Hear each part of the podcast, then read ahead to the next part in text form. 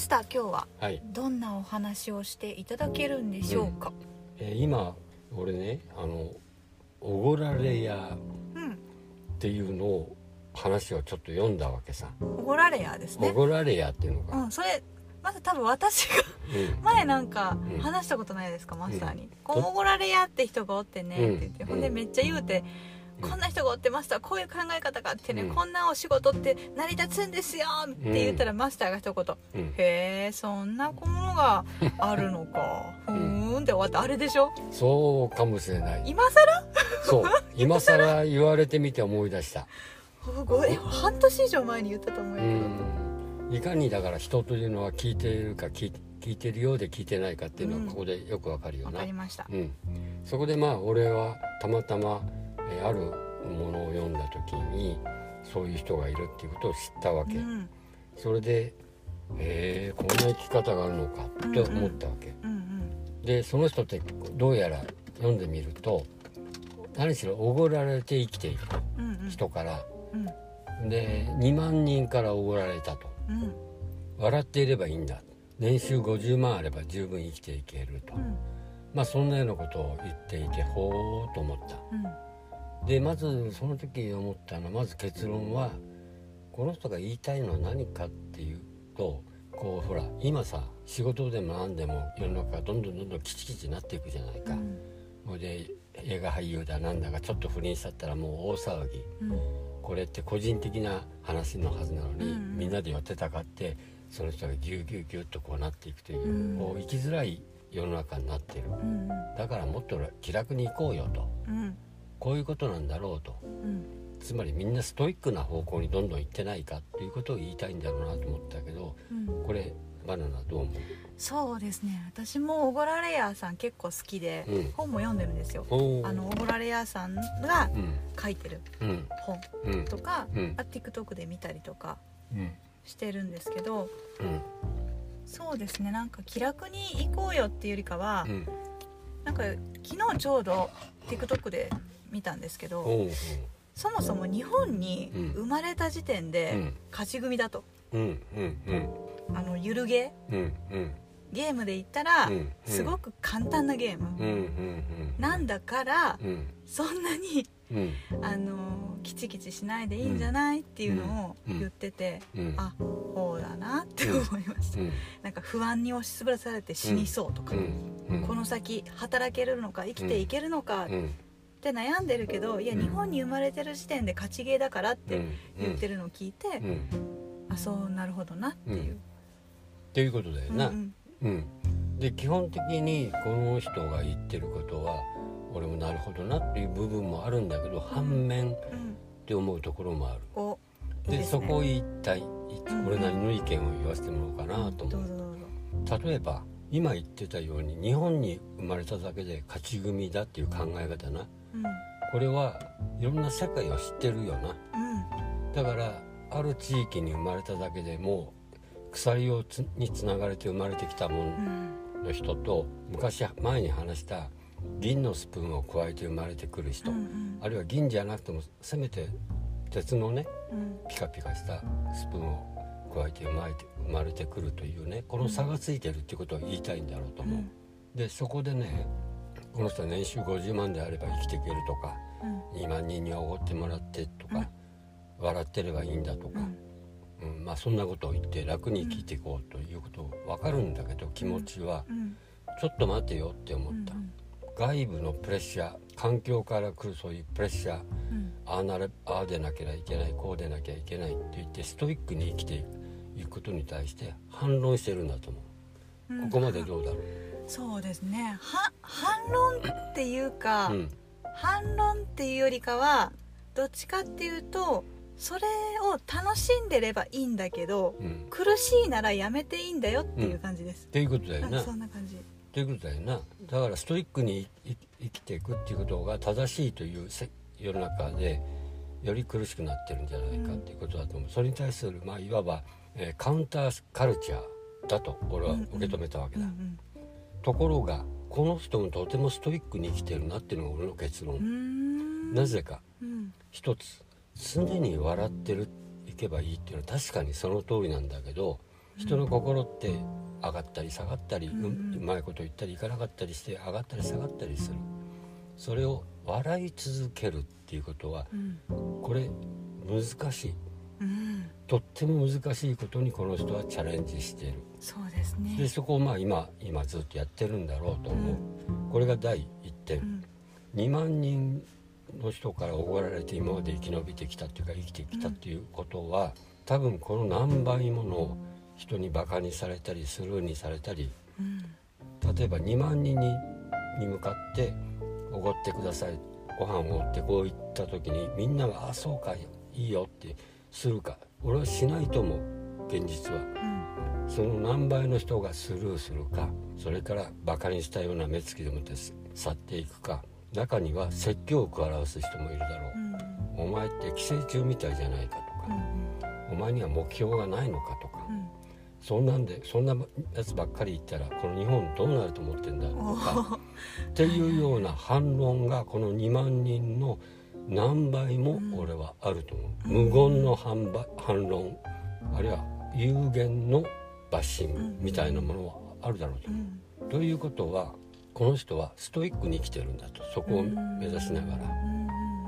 そしてとても似てる生き方はなどういう人たちかと思った時にうん。タイとか今のミャンマーなんかにいる僧侶。うん。あの人たちは記者うん記者といって人からこうね村々を回ってお米をもらったり食べ物をもらったりそして笑う笑いはしないだろうけどひたすら祈る、うん。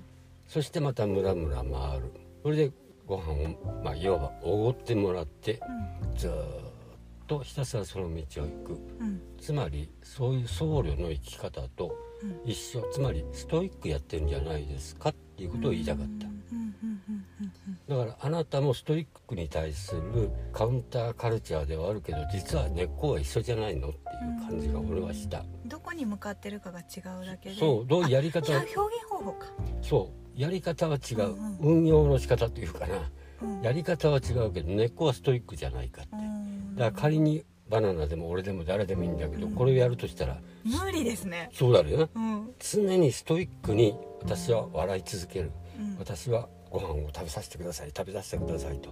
そこで批判やらバッシングやら場合によっては暴力まで振るわれるようなこともあるかもしれない。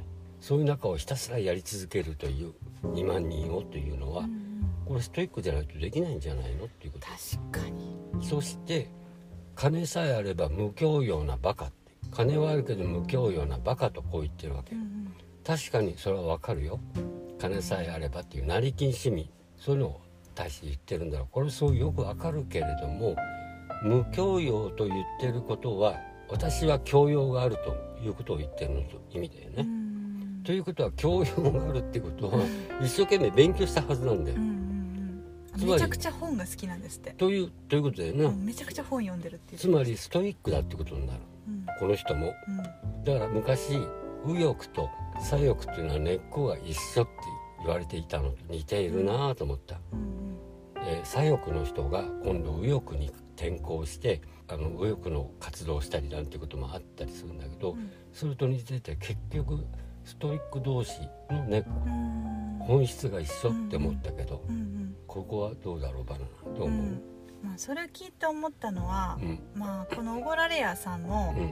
まあ、成功してるわけじゃないですか、ある一辺うん。で見てら、うん。見たらね、うんでいろんな人たちがすごいなって言われたり、もううん。らもうなんか楽に生きていけるようんみたいな感じではいるけれども、うん。やっぱストイックってことは結局何らかしら自分の生きたい生き方だったりを貫いうて、ん。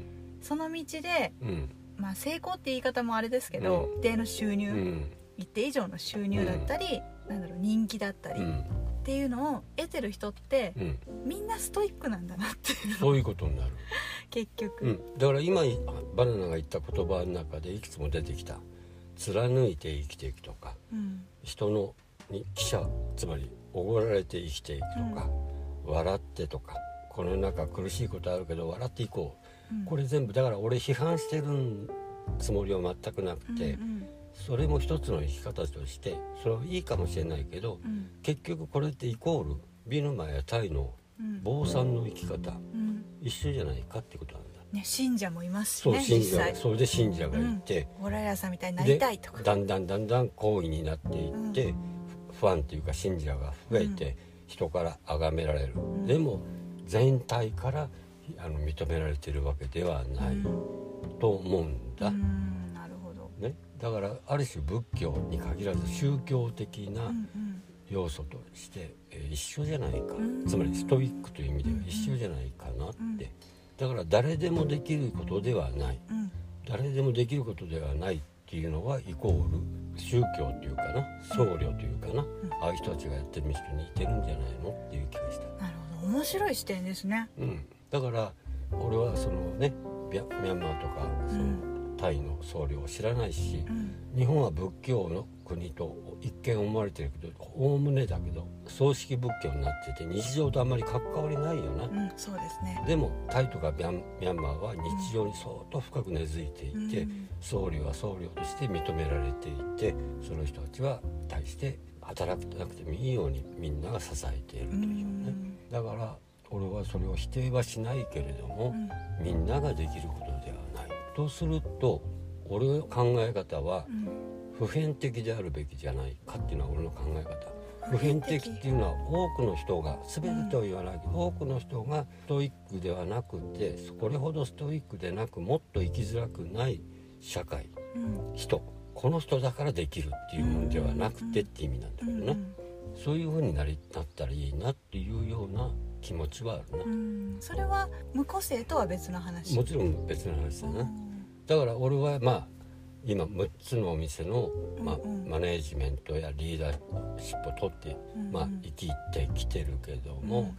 そういう人たちに俺しかできない。では困るよなって思ってるってそうでことさすね。マスターがね、うん。じゃあこうねうん、ね遠くに行ってしまったらじゃあどうなるのかそうっていうこととですよね。いって全部がっていうことはありえないよな、うんうんうん。だから少しでも普遍的つまり多くできるようなやり方うん。を伝えていきたいなというのがあれ。でもそれが社会の中で生きるっていうことかもしれないですね。じゃないかなと、うん。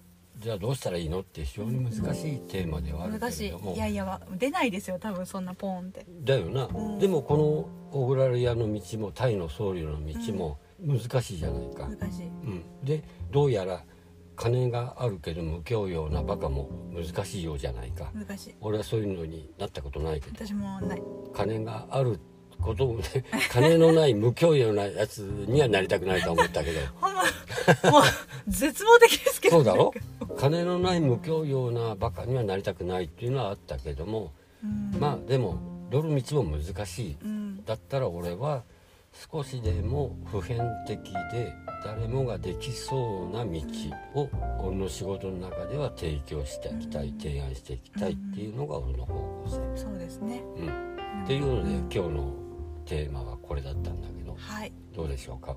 いやー小倉レアさんがそういう視点マスターから見るとそういう視点で映るんだなっていうのが知れて面白いなっていうのと、うんやっぱりこうそのマスターが言うみんなにできるみんなではなくてもだ誰でも比較的できうることっていうのってやっぱすごくこう与えるってことだと思うし世の中に対して。うん与えるとかいうことだったりとか、うん。広い視野でうん。還元していくっていう感じはします、うん。うん。生きることに対して還元していく、うん。世の中に還元していくやり方。うんっていうのを感じましたかね。そうだから俺常にそこは考えてる、うん。こう人と多くの人に向き合いうん。まあそこをやってきてるわけだけども、極力俺しかできないうん。とか、誰かしかできないん。というやり方は俺は伝えたくないし、うん。